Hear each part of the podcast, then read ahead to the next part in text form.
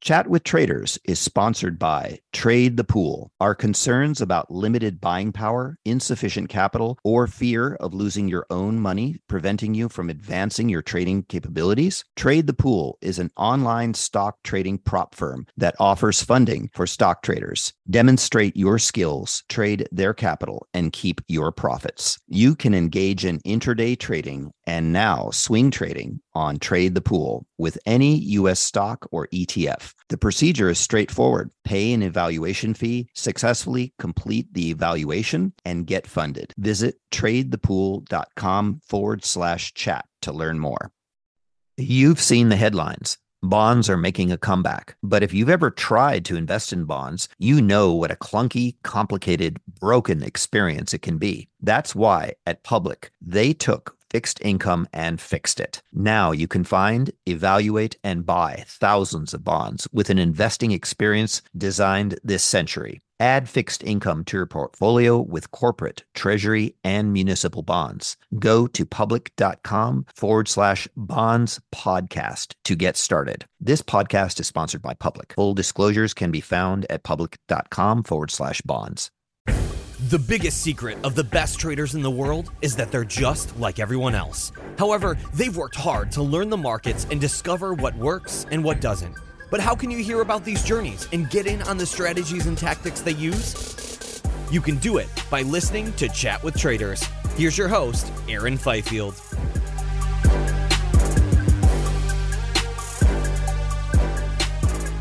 What's up, guys? What's going on? Glad you could join me for episode 49. Thank you very much for tuning in.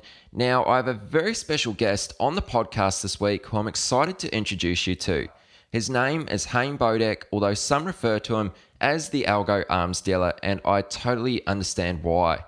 Haim began his trading career at Hull Trading, a prestigious firm well known for driving forward innovation in the domain of automated trading. Following Hull, Haim then went into significant roles at Goldman Sachs and UBS, which are all discussed during the interview. But to further set the scene, in 2007, Haim founded Trading Machines, a high frequency trading operation, and at the peak, Trading Machines accounted for 0.5% of all options trading volume with a team of 25, one of who was Brian Weiner from episode 40. All was well for a couple years until the beginning of 2009 when trading machines ran into issues and began to bleed money for unknown reasons. Until Haim later discovered at the root of the problem was secretive order types being used by a select few firms, giving them an unfair advantage to front run the orders of other participants. With this discovery, Haim went to the SEC to raise his concern about such order types, and little did he know at the time that this would be the beginning for one of the most sophisticated and complex investigations carried out by the SEC in US history. So, of course, we speak about all of this in much more detail during the interview. And we also speak about another fascinating topic, which is the payment for order flow. Haim shares with us what is really happening to your orders after you click the button to buy or sell. And you might even be surprised to find out that a large majority of retail orders never even make it to an exchange. So, just from listening to this interview, you'll quickly realize Haim has an incredible knowledge of market microstructure. And in case you find that some parts are a little technical, then this may be one episode worth a second run. Just while you're listening, I'd love it if you could please leave a brief review on the podcast in iTunes. It's a very quick and easy way to support Chat with Traders all you need to do is go to chatwithtraders.com forward slash iTunes and follow the prompts. That will be a huge help. So thank you. All right, it's time. I'm your host, Aaron Fifield. This is the Chat with Traders podcast, and please welcome my guest for this week's interview, Haim Bodek. Haim, welcome to the podcast, man. How's it going? Going well. How are you doing? I am excellent, thank you, and thank you very much for doing this. It's great to be speaking with you. Now, here's how I picture the interview playing out. So, we'll have three major talking points, right? Um, they'll be walking through the roles you've had over the years. So, working at Hull, Goldman, UBS, and of course, trading machines. Uh, and secondly, really keen to get into the topic of blowing the whistle on HFT secretive order types. And then, uh, what's happening to retail order flow? So if that sounds good to you, uh, let, let's dig into it. Okay. Awesome. So, Haim, share with us how you got started in finance and what was it like to work at Hull Trading? Because, I mean, just quickly, from my understanding, they were a very prestigious firm regarded by many as pioneers in the realm of automated trading. So, what was that like? Yeah, well, I'm still pretty nostalgic about the experience, and I, I know a lot of my uh, uh, former colleagues also are. Um, I uh, got into Hull. Um, uh, I guess most people who joined the firm probably had unusual backgrounds that were, but that, that were relevant. Uh, I started out uh, working under a um, entrepreneurial professor named Bob Grossman, doing credit card fraud detection using um, you know machine learning algorithms. so I was really um, uh, kind of oriented around large data, detecting uh, patterns, and uh, you got did had some uh, good successes with that uh, with that project with Visa. And uh, at the time, there was a lot of hype about using those methods in finance, and it was kind of funny. But there was there was actually a, an advertisement that said, you know, uh, wanted you know, individual who to use uh, you know machine learning algorithms to forecast markets. So um, so I applied and uh, got the job. Excellent. So what was your role at Hull Trading there? Like what were you doing on a day to day basis? Well, the role changed. I mean, I was very still very green, and Hull was a good uh, environment for. Um, they really focused on taking uh, scientists or other technical types and you know basically grooming them. Um, you know i was probably in the financial engineering group one of the stronger uh, programmers. And um, there was a lot of competition for like the pure quant jobs. And uh, i kind of started out uh, you know working on uh, machine learning and forecasting. Then i started to work on um, basically the data infrastructure for all the financial engineering models. And eventually that kind of uh, led into a role where I, I, was one of the few people who focused on the uh, on on the intersection between uh, what we think of as the three disciplines in the field. So, at Hull there was basically a financial engineering group, which is the quants. You had a, a technology group, where the where the developers you know were situated, and then you had trading. Uh, and Hull traded on the floor. They also traded electronically. Um, and my role kind of evolved to be the guy who sat in between those groups. Uh, eventually, um, you know, I, I uh, it was uh, in the in the early 2000s. Uh, the role that I had at Hull started to actually have a name, you know, people had a hard time describing what I did, but uh, we call it strategy now, and it's uh, it's basically uh, the, the you know the algorithmic trading part of of this type of business. So I started to focus on the you know quite literally the intersection uh, in in terms of how those three functional areas trading, financial engineering, and technology were actually all bound into a system that could execute trades strategically, you know, on the exchanges. Right. Okay. And after Hull was acquired by Goldman Sachs, what happened next? Is that when you went to UBS, or did you stay on at Goldman for a while there?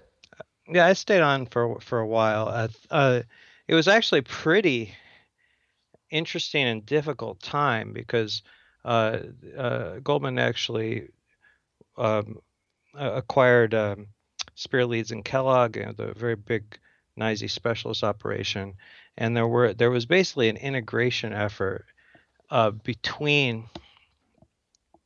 uh, Hull, SLK, and Goldman, and a lot of people burned out on that. That was a pretty, you know, um, I don't know what the word is, but uh, ambitious uh, integration. And I think the guys who were probably the happiest there were were people who found roles at Goldman that were um, you know that leveraged their skill set, but wasn't really in the middle of this uh, very difficult integration of these businesses. Um, so uh, you actually saw quite a lot of attrition over that period, and and um, you know uh, people from the from the firm ended up se- uh, setting up and, and joining other uh, desks, and and that's really how the the DNA uh, got around the street. Um, you know, I joined UBS uh, after that. A, a group of of uh, guys went there, and I joined up with that group and focused mostly on the U.S. operation. And in about two years, we kind of replicated the entire um, kind of business model that we had done at Hull. So it was a pretty successful um, uh, group. It was called EVT, Electronic Volatility Trading, and uh, you know, I guess um, you know, towards the end of my stay there, probably I think the last year and a half, uh, I took over the group globally as co-head. Okay, so that's a pretty major role, isn't it? Yeah, I um, you know, I benefited from from the fact that um, you know the things that I focused on, uh, you know, you know what what we had in the in the mid in the early 2000s mid 2000s options uh, industry is we had um, the markets were basically going from floor-based exchanges to hybrid, which was a combination of floor and electronic, to purely electronic, and they're really um, because um, the the floor was you know primarily how business was conducted in the option space there really weren't weren't a lot of people who did what I did. Um, I kind of cut my teeth uh, working on European options in, in the late 90s and those uh, markets were automated so you know my career uh, basically I got a leg up on a lot of the other people because as markets went electronic you know a guy who you know, I mean you know what is my task. My task is to put literally um, 300,000 or 400,000 uh, bids and offers across 500 names, you know, hundreds of, of, of options per name. Uh, and I have to put the, all those out and um, do it in a manner, you know, where uh, we don't lose money. I mean, you think about it, it's about making money, but there's been some pretty big blowups in the options market making space uh, because of how difficult it is to actually trade that many uh, different securities and to react, uh, you know, really within milliseconds to the changing prices of them. Okay, excellent. No, that's uh, that's really interesting. Now, this is what I'm really keen to hear more about. So, tell us about trading machines. What motivated you to start the firm? How did you go about it? And what type of operation was this? Yeah, well, I, I, I guess, um, uh, yeah, in um, in 2007, the options market in the, in the U.S. Uh, had uh, what was known as the penny pilot, and there were 13 names that were um, quoted in pennies instead of the, the nickel increments that had existed beforehand. And uh, when I looked at how those names were trading, I thought to myself that um, you know these this these products were actually quite similar to um, you know maybe how the Korean market traded, and and I came to the conclusion that the way that um, market making would operate in, in the in the U.S. would necessarily have to change. So so basically, the um, the margins would be so uh, thin that uh, option market makers wouldn't be able to uh, do traditional bid offer capture um, or spread capture is what we call it sometimes. Um, so I, I kind of came to the conclusion that I was going to have to rebuild, and that it was going to um, you know have to be a um, uh, you know we, we, we, we were fast at the time, but I kind of felt we needed to really pursue the low latency game uh, harder uh, than maybe what was possible um, uh, at a bank. And you know, at that time, there were many uh, high frequency trading firms in the in the equities universe that were really pushing the arms race there. And uh, you know, to just kind of give you some more color, it's a very complicated decision I made, you know, to leave and go do my own firm. But um, we also had the integration of um, stock exchanges and, and option exchanges. The stock exchanges purchase the option exchanges and then they cut the option exchanges over onto the stock technology platforms. Um, and then over that time, they started to roll out, um, you know, the stock uh, market has certain business models. One's called the maker taker system, which is a system of, of um, you know, where, where, where uh, two individuals trade and one gets a, a rebate. We'll talk about that maybe later in the interview. And but the other guy pays a fee, and you start getting all this. I, I thought of it as cross contamination. You, um, you got all this um, stock market high frequency trading tradition started kind of molding into um, or melding, I guess, you know, into the uh, you know into the option space. And then you also had some of these HFT firms, which were doing very well, start to set up options operations and compete in the options space. So in this period of transition, I felt um, you know that I needed to be ahead of the game, and, and so I needed to go build a new, um, you know, an entirely new business model. Uh, you know, originally we were going to go to um, basically a hedge fund that was affiliated uh, with an investment bank, but then um, it kind of evolved and I realized I could go independent. So we set up trading machines, and uh, it was um, basically a high frequency trading firm for options. We traded, um, we uh, you know we we hired from uh, all you know all all all the major operations. We tried to get people who had that kind of expertise. I think uh, at our peak we're about 25 people, and um, you know we launched into the market and we were traded pretty consistently about half a percent of the U.S. options market over the lifetime of the firm, where, you know when it was actively trading. Yeah, that's that's really impressive that you were doing such high volume. I mean, 0.5 percent of all options trading. That's uh, that's very significant. So that volume, um, just so we understand, that volume was that spread across lots and lots of small trades, or alternatively spread across a few larger trades. No, yeah, spread across lots and lots of small trades. I, you know, because of the, actually how the stock market worked, we ended up doing a lot more, uh, you know, many more transactions in the in the stock market than in the options market. But uh, still, it was, you know, definitely um, uh, as far as like high frequency trading options goes, that's we were the closest thing to it. Um, we uh, we we specialized in uh, in, in basically um, uh, basically operating as an informal market maker, very much the the way the high frequency traders now work. Uh, where they don't necessarily have market making status or obligations. So we would basically um, uh, you know opportunistically provide liquidity or take liquidity in names um, when we identified mispricings, and uh, we we centered a lot of the business over uh, short-term uh, intraday volatility uh, forecasting, and that was kind of our bread and butter. Okay. Um, kind of. Yeah. So so to summarize, where was your edge at trading machines? Was it essentially the speed of execution? Was it the number of trades, um, or was it the complexity? Because you were running over a million lines of code. So I'd love it if you could expand on this, please. Well, the the edge. I mean, I don't really think of speed as an an edge um, in, in the you know in the way people talk about it. Uh, you know, uh, speed is basically used uh, when you have um, you know a competitive uh, relationship with other traders out there. So if you guys are both triggered by the same events to try to go after the same trade, then then speed matters because you need to be faster than the other guy. Um, you know that will tend to uh, occur in, in, the option space.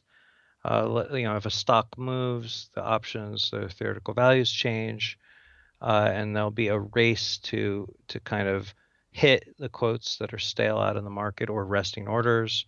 Uh, and then there, you know, the the market makers who are you know and call it high frequency option traders. Everyone's trying to hit the mispriced options, but they're also trying to cancel and update the their their quotes, which are you know, stale. So there's you know that's kind of the arms race that we have. Um, I don't really think uh, in any kind of efficient market that that becomes your bread and butter. Um, you know, you have to have something more than that. Um, you know, we focus quite a bit, as I said, on on uh, on the volatility piece, um, and uh, this, you know, this is the implied volatility. Uh, we, um, in many ways, that can be a, a surrogate uh, for supply and demand and the options for for basically buying pressure or selling pressure. So we tended to um, develop models where we can get the right on the right side of that pressure uh, to either buy or sell options. And um, you know, the other thing that most people don't understand about um, the options business, which is really um, absolutely necessary and central to the way uh, you know we we get an edge, is is really you know we'll call it risk management, but it doesn't mean the same thing it means in let's say um, you know the stock or futures world. Risk management and options uh, is is really about um, uh, finding the most effective and cheapest um, hedge for for um, for previous trades that you've done, um, and that tends to to mean that every single trade you do uh, has a um, uh, has a component of it in which it's either um, you know uh, beneficial to to you from a risk management perspective, or or the opposite, or or increases your risk.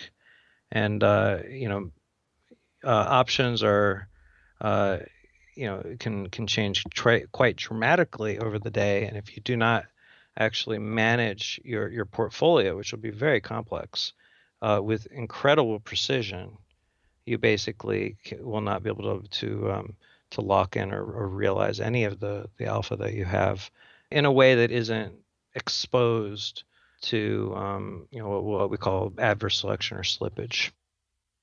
Okay, okay, that's really interesting. Now, the Wall Street Code, the documentary that you were featured in, at one point the voiceover said, and I'm paraphrasing here, you had written an algorithm that would generate a guaranteed income. So I'm really curious to know how was this possible to guarantee an algorithm would always win? Um, these, you know, a lot of the stuff that has hit the, the media or, or, you know, that's in a documentary, it, it will, um, there's always some kind of translation there. Okay. So, you know, the, the, this guaranteed, um, uh, profit uh, that is talked about in the uh, in in various manner in the in the let's say the HFT industry or the or I was in the high frequency option industry, you know, uh, even if you have some type of um, pure arbitrage, you still have execution risk, right? Um, you know, so um, this kind of guaranteed return uh, isn't really um, the right way to describe the activity. But uh, there are strategies that, um, with, with, if they have very high execution certainty uh, and very um, aggressive and tight and precise risk management, can basically approximate um, a, um, you know, a, a, they, they will appear to have um, a very stable um, return and the, and the positions that they create are, uh, you know, in our case, we, we did actually try to target uh, positions that were, um, uh, you know, approximations of of, uh, of what would be riskless portfolios. So you know, there, there's a tradition to target that. That that doesn't mean you you actually can achieve it. As I said, the execution um, risk, the you know the the risk that you cannot actually execute the the legs of of the strategy effectively and costly and cost effectively. You know, that that's the, one of the main things that's going to stop any strategy that's going after a guaranteed profit. Uh, but you know when you look at these businesses. Uh, uh, when when they're uh, the types of strategies that you know that that that statement may have referred to, uh, they will tend to have very high um, I don't know if your listeners are familiar with metrics like the Sharpe ratio, but you know it's a measure of um, risk over return versus some type of uh, benchmark, uh, and th- those me- those metrics for the HFT business will be very very high, and uh, the P and L distributions, um, you know, lots and lots of trades. You'll you, they, they they will look, uh, you know, many of the businesses. Um, will, will look like a literally literally very close to a straight line in terms of profit. Um, you know that was the case actually for the portfolio we ran at, at uh, Trading Machines uh, on a gross basis, but um, uh, gross P&L you know looked very very uh, the slope of that was pretty um, pretty straight, but the um, uh, we had a lot of difficulty with fee structure and uh, the fees you know had quite a, a um, adverse impact on us, especially the fees associated with stock trading and hedging. Okay, very interesting. That was well said, Haim. Um, thanks for really explaining that to us. Around 2009, trading machines began to lose money. Um, so tell us about this time. I believe it was about 12 months before you even got to the root of the problem. So what was going on? What was what was that time like for you during those 12 months? Well, it's interesting. I mean, we, you know, the, what happened um, so we were basically building the year that regulation NMS was was rolled out, and um, that that uh, body of regulation really restructured how the, the U.S. stock market operated. I guess it did also apply the options market, but um, it had uh, features um, that uh, were were basically problematic for high frequency trading strategies in the stock universe. So what happened uh, is that you know in 2000 from 2007 to 2009 the exchanges basically started to create features primarily features that were requested by high frequency trading firms in the stock market and these um, and, you know they in, in particular they created um, uh, order types and, and what I call order matching engine called practices. They basically modified the order handling of, of, the, of the stock exchanges. And the period of most of probably you know, some of the most intense modification was over the period of um, of 2009. Now, my firm um, had launched uh, trading in August of 2008, and we um, you know, we launched, you know, you know, a month before the financial crisis struck, and then, you know, after that, you had just incredible market conditions and volatilities that were you know, 200% volatilities. You know, you had you had such um, anomalous markets, and uh, and there was a lot of uh, dislocation and a lot of edge. So I did not really appreciate or or or, or was I was not really able to witness the um, uh, called the, the, the the nuances and how the stock market had changed. I mean, I, I do do actually remember it was December um, 2008 was the first time I started seeing odd behavior um, in in in my stock executions, and um, you know, what I did is I, I started to avoid uh, venues that um, that I thought were just toxic, right? That you know that were the were the, the you know lots of us in the in the business um, are, are trying to trade against order flow that isn't informed, and you know some venues have a different composition than others, and and my initial thought was, hey, these these particular uh, look um, uh, trading venues are, are, toxic, and I basically tuned my system to trade uh, on the venues that were, um, you know, that looked better. And uh, what happened is, uh, in in the end, I, I started, you know, having more and more of my trading concentrated in only a few venues. So I had kind of learned that, that most of the market was toxic. And what had actually happened over that period of time is the exchanges were modify, modifying how their systems worked and and and introducing features that basically supercharged the profits of these high frequency stock traders.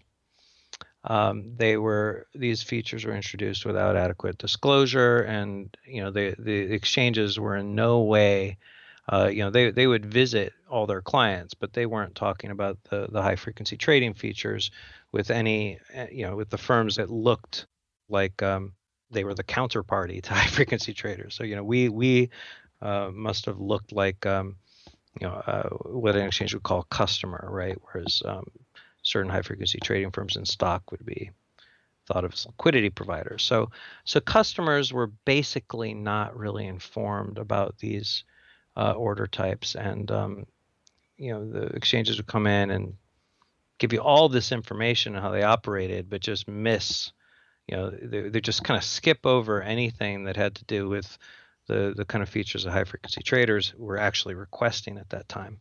So what happened? Um, it's kind of a long story here, but what happened in in May 2009 is that the last exchange in the U.S. Uh, basically modified its um, order handling to accommodate HFT, and that that was Direct Edge. Um, they introduced um, an order type called hide not slide, and uh, what I try to explain to people is when you introduce a particular order type, it doesn't just have features in its in its intrinsic to its to itself and how it operates, but the the the the um, the the uh, the the code the the you know the um, actual code in terms of how the electronic exchange works and how its order matching engine works has to be modified and has to define how does that order type interact with the other order types, right? Uh, and that's something uh, I've tried to explain in my book, The Problem HFT. Um, it's not just you know that there that that you know metaphorically the exchanges are introducing a queen onto the checkerboard. They're also defining how that queen interacts with other pieces. And it turned out that the pieces or the order types I were using were heavily disadvantaged by the in, in the interaction with the hide not slide order type. So really what happened is we just started bleeding and it was it looked it looked like um, my guys rolled out a bug. I was actually um, at a, my sister's uh, wedding in late May 2009. I was gone, gone for a week and I came back and the stock trading had had you know changed in, in, in to a point where we were basically making money in the options and hemorrhaging all of it into the stock market. And it was quite perplexing because the a, a change like that is usually triggered by a um, software release or a mistake that a, that the trading firm does. So it didn't really, you know, I've been in the business for, uh, uh, you know, over a decade at that time, and and it just was not clear to me. Uh, you know, there there wasn't like uh, you know, there wasn't like a circular or or you know any type of information that had been uh, delivered to me specifically that uh, had indicated that that exchange should change their market structure. Uh, you know, there are there's somewhat of a paper trail, but uh, it was such an extreme change, and um, it wasn't uh, you know really communicated to the client to the to the members of the exchange in the way that it should have been. So i'm sitting there and it, it just didn't occur to me that the that this type of uh, what really looked like a bug you know hemorrhaging this this money uh, was actually just the exchange redefining how my orders interacted with hft orders and literally just rolling out code that changed how my trading operated Okay, okay, yeah. So I appreciate you explaining that for us. Um, that's that's really insightful. And shortly after you spoke out about this and revealed your concern to the SEC, why did you decide to blow the whistle on these secretive HFT order types? Uh, that's a long story. I didn't really know what I was getting into. uh, there's a, first of all, I'll just say there's a tradition. Um, you know, uh, uh, Blair Hull, founder of Hull Trading, you know, he uh, he went on the record and and called out um, uh, the uh, Nasdaq market maker collusion and what was known as the Christie Schultz scandal. Uh, that was a, um, a, a an episode in, in kind of stock market history where Nasdaq market makers were were colluding and keeping spreads artificially wide, and uh, a, um, a pair of academic researchers discovered this and uh, wrote a paper. Why do um, these market makers avoid um, odd prices? Really, uh, is what they what they had discovered, and you know, where are they skipping every other price and, and keeping their and the spreads are artificially wide because of that. Um, and turned out that you know they they were colluding, and and the the industry was actually fined I think a, a, a close to a billion dollars in penalties. Uh, because of this activity, and Blair was one of the few first insiders to actually go on the record, and I think it was in the L.A. Times, and actually, uh, you know, note a particular name, and that uh, you know, uh, he he basically got a phone call from the the market maker telling him to get out of his game, and he went on the record on it.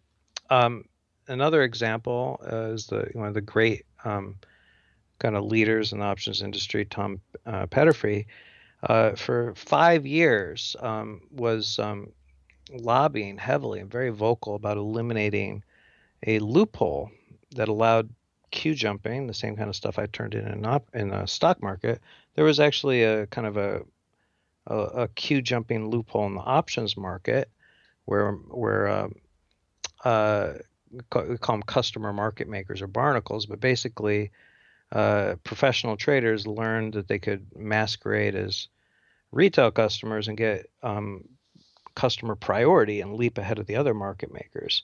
And uh, he was very, very, um, as I said, vocal, and um, I think has uh, deserves a lot of the credit for what eventually happened. Was uh, uh 2010 the options market basically um, created a solution for this problem and and uh, eliminated it by by creating what's known as the professional customer designation. So basically, if you trade too much and you try to take advantage of that loophole too much. The loophole still does exist. Uh, you actually have to change your status, and then you no longer can exploit the loophole. So here, you know, the two names, you know, big big names in my in, in my industry, are both associated with uh, significant market reform. Uh, of course, both of them, uh, you know, uh, ha- were uh, able to do that because they had very very successful uh, you know operations. And um, uh, I think uh, you know what was different about me is I decided to call out these issues uh, you know maybe in the same style I thought as these other great leaders did but I I called them out after my firm failed. So I wasn't in the same kind of position that they were and I didn't realize how important it was to um, you know to be uh, i mean this has taken up um, five years of my life now and no way did i think that was going to happen. Yeah so i mean it was a very bold move and i really want everyone listening to understand how bold of a move that was. I mean were you at all concerned about your reputation or what the repercussions might have been? I mean even on a personal safety level because i imagine there were many people who were upset by you doing this yeah, it's funny. It, it was bold. I mean, I think again, uh, I was kind of insulated. I didn't realize how insulated I was from other parts of the industry uh, by getting, um, you know, that experience in the ivory tower. Um, I, I, didn't really understand, uh, and you've probably seen, you know, last few years been quite a number of of uh, major penalties and fines. Uh, I didn't realize how um, prevalent it was across the industry to um, exploit the gray and and to often cross into the black lines, uh, you know, between uh, unethical behavior and let's say illegal behavior. Uh, it was not, uh, you know, Hull Trading was all about being smarter than the other guy, and I kind of grew up on that. I actually there was a former colleague of mine who who said to me, he says it ruined us. We weren't ready for the real world where it's shadier.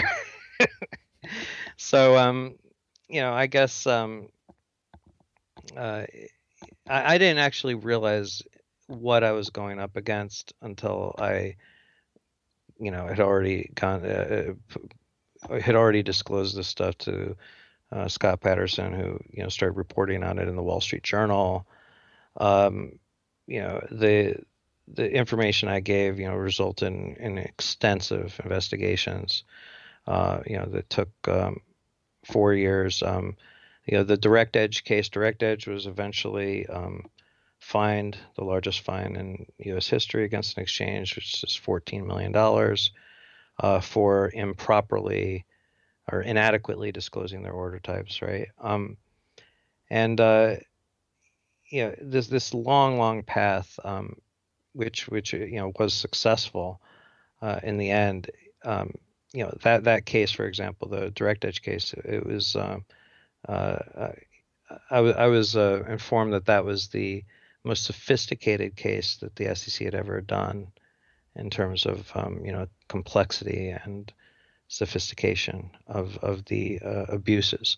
So um, th- this whole process and and my opponents, uh, you know, it started out as is I thought I was going against a, a small s- segment of the industry that was, you know, taking advantage of of, of um, the system, and I, I was convinced at the time that it would have been discovered, you know, by the regulators, and you know, uh, halfway in, I realized that I, I, I, didn't go against a small part of the industry. I went against the dominant practices in the industry. So, um, uh, and uh, again, you know, you, when you do something like this, um, uh, you, you, you take a shot out and, you know, you throw, metaphorically, you're just throwing a fist out there. You don't actually know who you're hitting. Uh, and you're right um, that as uh, you as you get feedback, uh, and, and you know, in my case, I, I went against some very, very um, uh, powerful, entrenched uh, people. You know, you look at this and you're like, did I make the right move? You know, did I did I am I doing the right thing? And you, you get a little bit of nervous and anxious, especially when the um, industry. I mean, you know, you get you get more heat and more negative feedback. The, the, the you know the the more significant the issue is, and the more act. You know, if you're if you're right, you're going to get trapped for five years. I didn't realize that, but that's a very common experience for whistleblowers.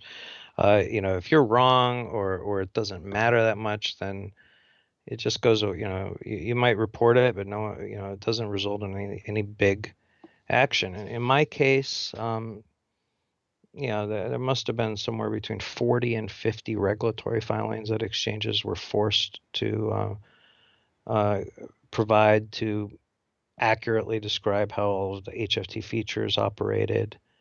Um, you know, it was it was a it was a it was a war. It was a you know.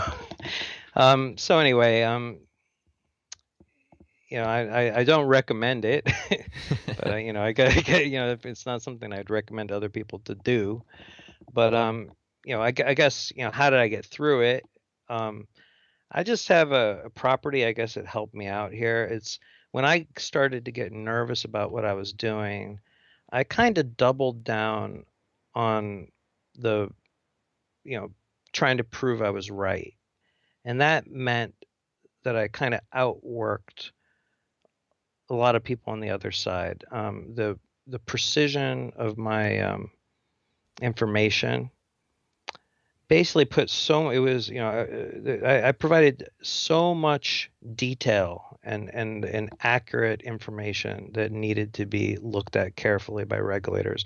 What i believe happened is that that just created so much heat on the practices that they weren't re- really able to mount um, any kind of opposition uh, you know to me. I mean uh, you know, other whistleblowers will get heavily smeared.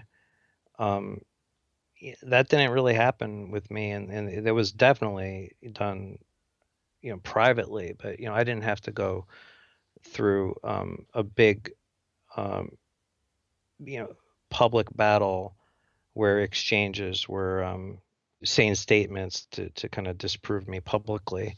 And I'll give you um, uh, an example. Um, uh, let me think. Uh, I'm forgetting actually who the uh, uh there's a, Nobel laureate. I'm just forgetting uh, his name. Um, but in the Christie Schultz case, Nasdaq hired very very reputable people to um, basically attack the opposition. You know, with uh, and and you know, and it was complete. They were completely wrong. But you know. Um, uh, the, these people that were hired, these experts, but they really made it very painful for people who were um, trying to turn in those practices. And, in my case, Um, yeah, I, I mean, it was very public. There was, let's say, a debate, but you know, um, I mean, yeah, yeah. Sorry, I mean, yeah, it was. It's a long. Uh, it was. A, it was a long process, you know, but um, I survived it. Oh, that's awesome. So to summarize, to summarize the the investigation, I mean, because this was a huge investigation, what was the outcome? Like, just to summarize it for us, what was the outcome, and what's been achieved or changed since?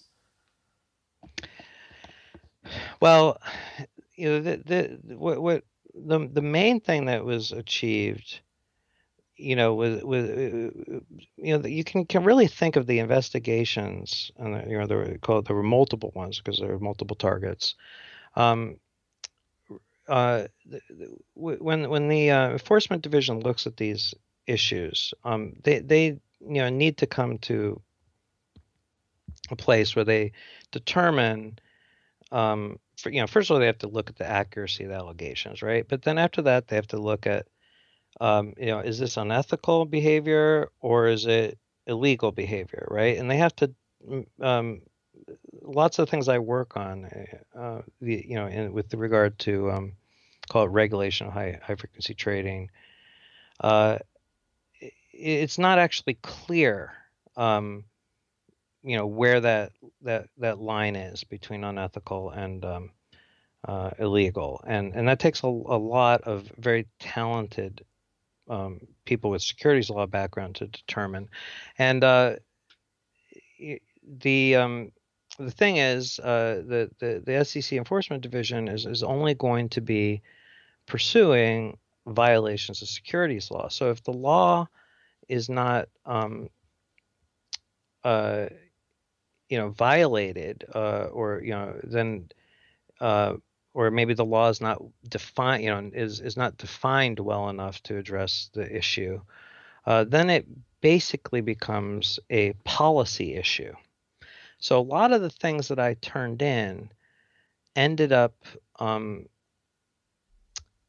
becoming, um, you know, a, a policy issue, um, and and everything really f- kind of revolved around disclosure.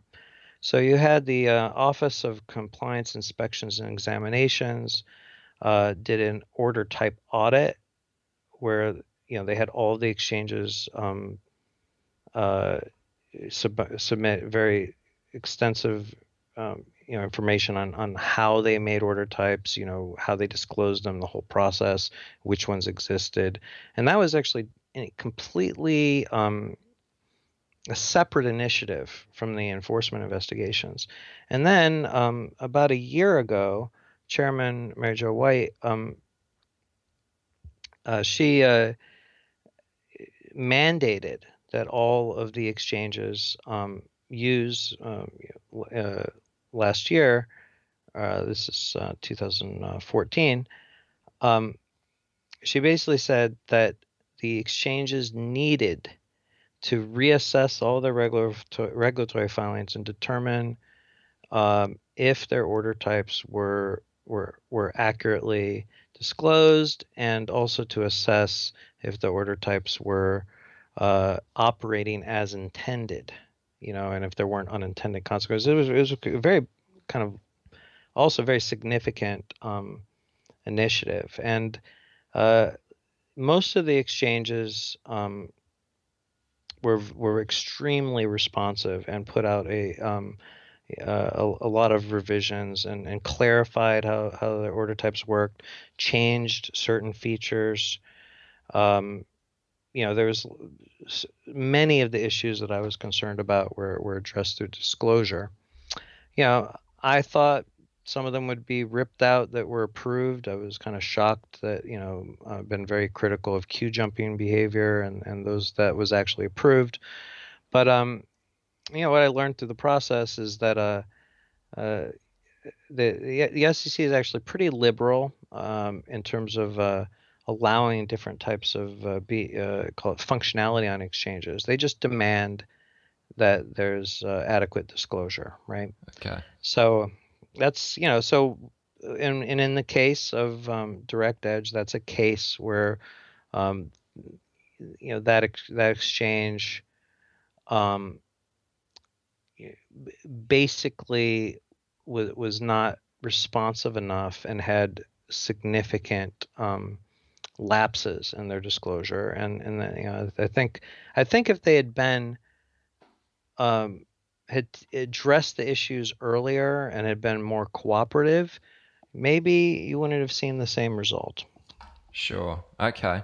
Are you a developing or seasoned day trader who trades the US markets? Is the only thing stopping you from getting to the next level is having enough capital to trade? Trade the Pool is a unique online stock trading prop firm that funds stock traders worldwide. Not having to risk your own capital can help you focus on other things like making better decisions on your trades. There's no PDT rules to worry about. You got more than 12,000 stocks and ETFs to trade, long or short, and professional tools at your side. How you get funded is you show them your skills through a straightforward evaluation process. Once you pass the evaluation, you get funded and trade with their pool of money and split the profits. Don't let the lack of buying power, capital, or fear of losing your own money prevent you from taking your trading to the next level. Visit tradethepool.com slash chat to learn more. So, Haim, let's change gears and bring this back to a retail level. I mean, because I know we're on time, some time constraints here, but the big question does HFT affect retail traders? Yeah, well, HFT in, in general uh, affects retail traders. Uh, I would actually lean on the side of a slight positive effect. And I think um, what retail traders don't understand, and I really don't like the narrative that's been going on um, in the in the uh, you know the, the, market structure debate or the flash boys debate.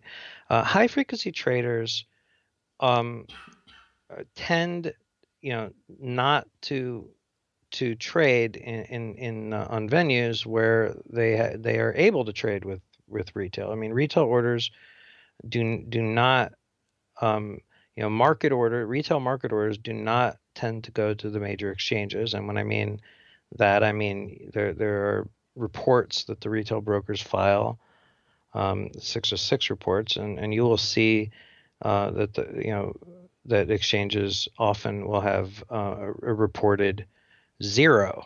You know, not a single market order was sent to that exchange. Uh, and retail traders, you know, they send a lot of market orders. So um, those market orders, they, they don't go to the exchange where the HFT is trading. They they often do not go to a dark pool. They often go to what we call an internalizer, or a wholesale market maker, or um, off exchange market maker. What does that mean? Basically means that those orders are bought and um, they are traded. You know, uh, these these off exchange market makers will trade against the those orders, those retail market orders, with really without competition. So how does HFT affect that type of trading? Well, the upstairs market makers have to match the best price on the exchange right? That's you know they're basically sitting on the sidelines and they get to trade at the prices they see that the that really the high frequency traders are posting. So the more aggressive and the tighter that that that uh, high frequency traders trade, you know, the more that they tighten markets, they're actually squeezing the mar the margins of the of the upstairs market makers. So that's why I say there's a little bit of a positive impact the um, and, and I know this from experience that the when the high frequency traders came in, um, the upstairs market makers were had, had actually quite a difficult time uh, and, and continue to do so because the high frequency traders tighten the markets and, and often would tighten them to uh, the to a point where the upstairs market maker couldn't make that much money if he matched the high frequency trader's price. So that's probably not what you would expect, right? I mean, I've been extremely critical of HFT, but you know, uh, I will say that part of the reason they can trade so tight is they've got all those super advantages that that, that uh, caused me grief, right? so, so um, in a way, retail's benefiting from the fact that um, firms like mine were, were were basically abused. Okay, so something you mentioned in there, which I just want to um, dive into a little bit deeper and not skim over it too much, is the the how does the payment for order flow works? Could you just explain that to us in a little more detail? Yeah, it's a very old practice. Um, it's getting a lot of attention now. We actually are seeing some uh, class action lawsuits targeting it. Uh, you know, before I explain how it, how it um, operates, I'll, I'll, say that one of the major innovators of payment for order flow is Bernie Madoff. So you know that's kind of the origin. um, what uh, what what he did and, and other firms in, in in that space is they um, uh, they basically b- buy retail order um, literally by you know, uh, through a kickback, um, payment for order flow, we call it, uh, and and from retail brokers. So they say, look, don't send your order to the exchange, send it to me. I'll match the exchange's price, and I'll I'll pay you for it. And if you think about that payment, it's kind of like a profit sharing. If you think about it, right? They're based. The market maker's giving up part of the profit he would make on the spread and giving it back to the broker as a kickback. Um, you know, why would a um, a um, off exchange market maker do that? You know, why, you know, why do they do that? Well, uh, it, it, all has to do with this concept of uh, we call adverse selection. But basically, uh, when when you trade out in the market and you're posting your quotes, you're you basically are giving all of the the sharks in the in the market, all the other fast firms, you know, the option to to trade you against you when when you're wrong. Maybe you're not fast enough updating your quotes. You know, uh, maybe you're providing liquidity to a huge, uh, you know, let's say a large pension that's gonna that their order is gonna move the market, and market makers don't want to trade against order flow that moves the price against them because then they just lose money. So retail is very, very um, attractive because it tends to be small, and and smaller orders don't move the market as frequently as larger orders. Uh, but the other thing about it, and I know retail guys probably don't like this, but uh, statistically, um, it, it, it looks um, uninformed. I mean, you can look at large um, volume of trades of retail traders, and you can see, uh, you know, what is the, uh, you know, what what is the kind of average alpha or you know average um, information uh, that you know, the, you know kind of edge information edge let's call it right? Um, that that these orders have and the answer is zero you know it's near zero. Uh, so when you trade against a retail guy you you make very close to the actual spread when you trade against a pension or a mutual fund, uh, you actually get a lot of um, you know adverse selection or bleed, and that will look like you know that will that that's basically price movement that erodes your profit. You don't make the full spread when you trade against other types of counterparties. So the, you know it's it's actually quite simple. It's been it sounds complicated, but it's just you know, I'll be, I'm going to say it again in a, in a, very simple way. It's like, you know, the way I'm, I'm actually look kind of down on these guys. It's like there's an upstairs market maker. He can't compete in the regular market that well. So he basically buys orders from, you know, buys dummies. Uh, you know, he wants dummies to trade with, and he basically p- pays brokers to send them the dummies. Um, these firms, um, that have been engaged in this have had, uh, you know, many of them have gone under uh, in the last 15 years, and you know, Madoff's like uh, obviously was one of the biggest, and that whole entire business collapsed. Uh, it, it, actually was rebranded as Surge Trading, I think, and still went under. Uh, these firms, um, you know, were were really unable to develop um, market making operations that uh, could compete in the um, uh, in the regular exchanges, you know, like you know, the HFTs basically were more sophisticated compared to the these kind of upstairs uh, market makers. So you know, I, I do give credit to the HFTs for um, you know, being able to trade, even though I'm very, you know, really against the cheats and the unlevel playing field, um, you know, they are on um, able to to make markets uh, in the in the exchanges aggressively, and that's that's good. Otherwise, we just have these other guys just cherry picking off exchange, and then we'd have wide spreads. It, you know, it'd be worse. Okay, so just to wrap this up for us, is the retail trader disadvantaged in any way by the way that the payment for order flow works? Well, disadvantaged. Um, you know, there, there, there's, there's definitely uh, arguments to be made that um, uh, that the that the order handling is not uh, optimal, and that is is is really um, you know there's uh, certain firms that are now have lawsuits against them because they um, handled orders to uh, basically maximize the kickbacks, right? Well, the problem with maximizing the kickbacks, uh, I'll give you a very clear, actually, example here. Um, if I go to um, if I'm a, if I'm a retail broker and I go to market maker, market maker says he's gonna you know he's gonna pay me a quarter penny um, per share for for my my my orders, right? Um, he could actually give me a kickback, or if if I was looking to get my customers the best execution, I might say, hey, don't give me the kickback. Just give me a quarter penny price improvement. Give me a better price for every single share you trade, right? So these brokers actually have a choice. They can actually negotiate to get you a better price, or they can just, you know, take the kickback and pocket it. And what they do is they they know that the regulators are um, concerned about the level, the the amount of price improvement. So what they'll tend to do is give, a, you know, a de minimis price improvement. They'll, they'll basically say, look, give me a little bit of price improvement on average versus, you know, what what might have been available on exchanges, and then give me all the rest of it as a kickback, right?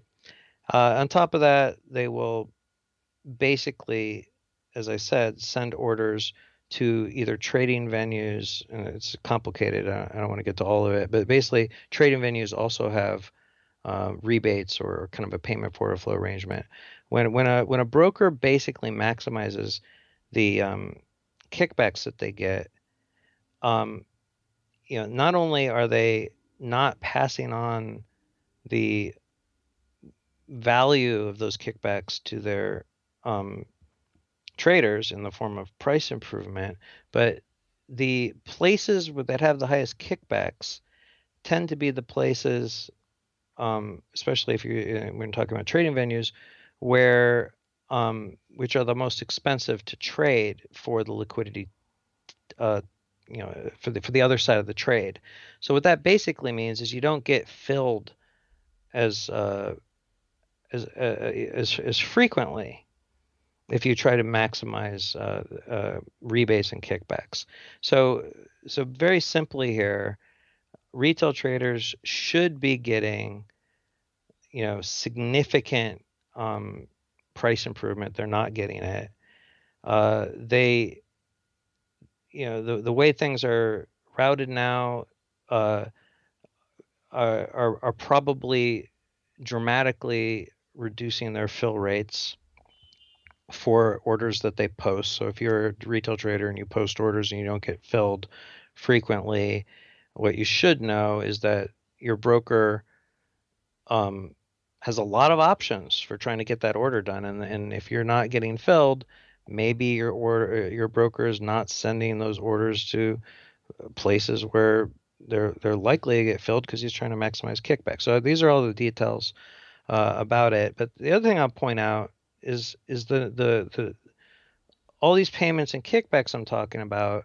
They are very significant. Some brokers will get close to like 50% of their uh, you know net income from from this these types of uh, payments.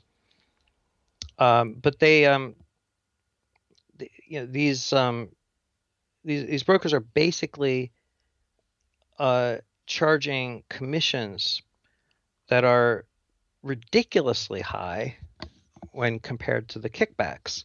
So, you know, I guess I would say um, that the, the commissions are even more egregious uh, for many of the retail brokers than all of the, the funny business I just spoke about. Um, and, th- and th- there's a deep irony there because uh, the reason why the SEC permits all the kickbacks is they the argument is it's supposed to reduce the commission rates. That's the whole reason they're permitted. And so for a trader to pay high commissions, retail trader, get you know very little price improvement and have their uh, you know and have uh, their orders have lower fill rates because they're routed uh, incorrectly, and for their broker to be getting you know 50% of their net income uh, by monetizing the, the that trader's order is basically, from my perspective, the retail broker is basically just stealing money from the um, uh, from the trader. And what should he do?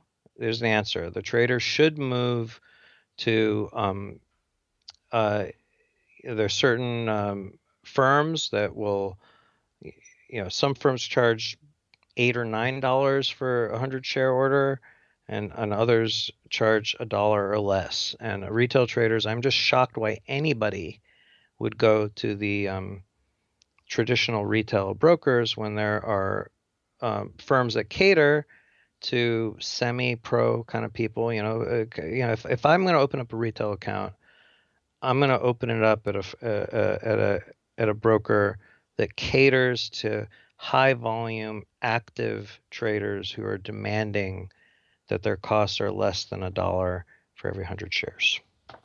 Absolutely. Yeah. Well, Haim, this is a, a fascinating subject. And I mean, this whole conversation has been really fascinating. I know we could keep going on for, for much longer yet, but I know you've got to run. So, I mean, thank you very much for doing this. I really appreciate you coming on uh, before you do go, can you share with listeners where they can go to find out more about you and where can they connect with you?